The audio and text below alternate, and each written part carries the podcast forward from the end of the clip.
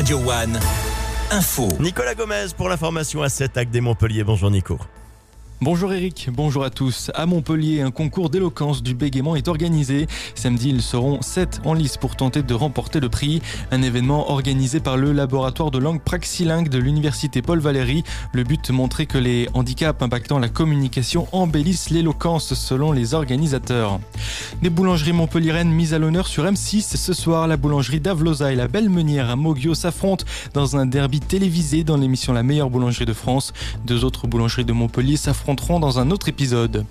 Dans le reste de l'actualité, l'État va devoir se serrer la ceinture. Bruno Le Maire a annoncé hier soir au JT de TF1 que la croissance de la France serait moins forte que prévu. Les prévisions pour 2024 passent de 1,4 à 1% à cause du contexte géopolitique.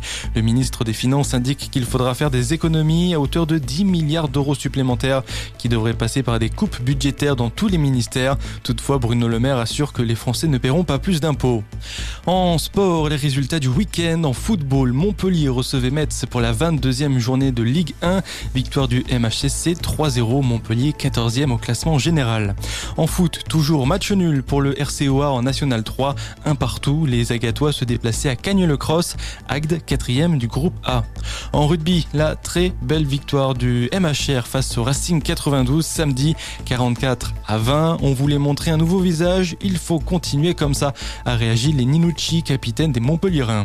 Un mot de handball pour signaler la victoire de Montpellier à Dijon hier pour la 17e journée de l'Iki Molly Star League, 32 à 28. Le MHB qui consolide la troisième place du classement.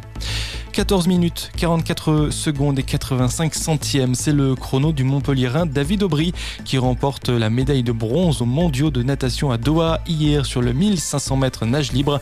C'est sa deuxième médaille internationale dans sa carrière. Voilà pour l'info. Bonne journée sur Radio One. Merci Nico. On vous retrouve évidemment dans une heure pour euh, un nouveau point sur l'information locale à 7 AC des Montpellier.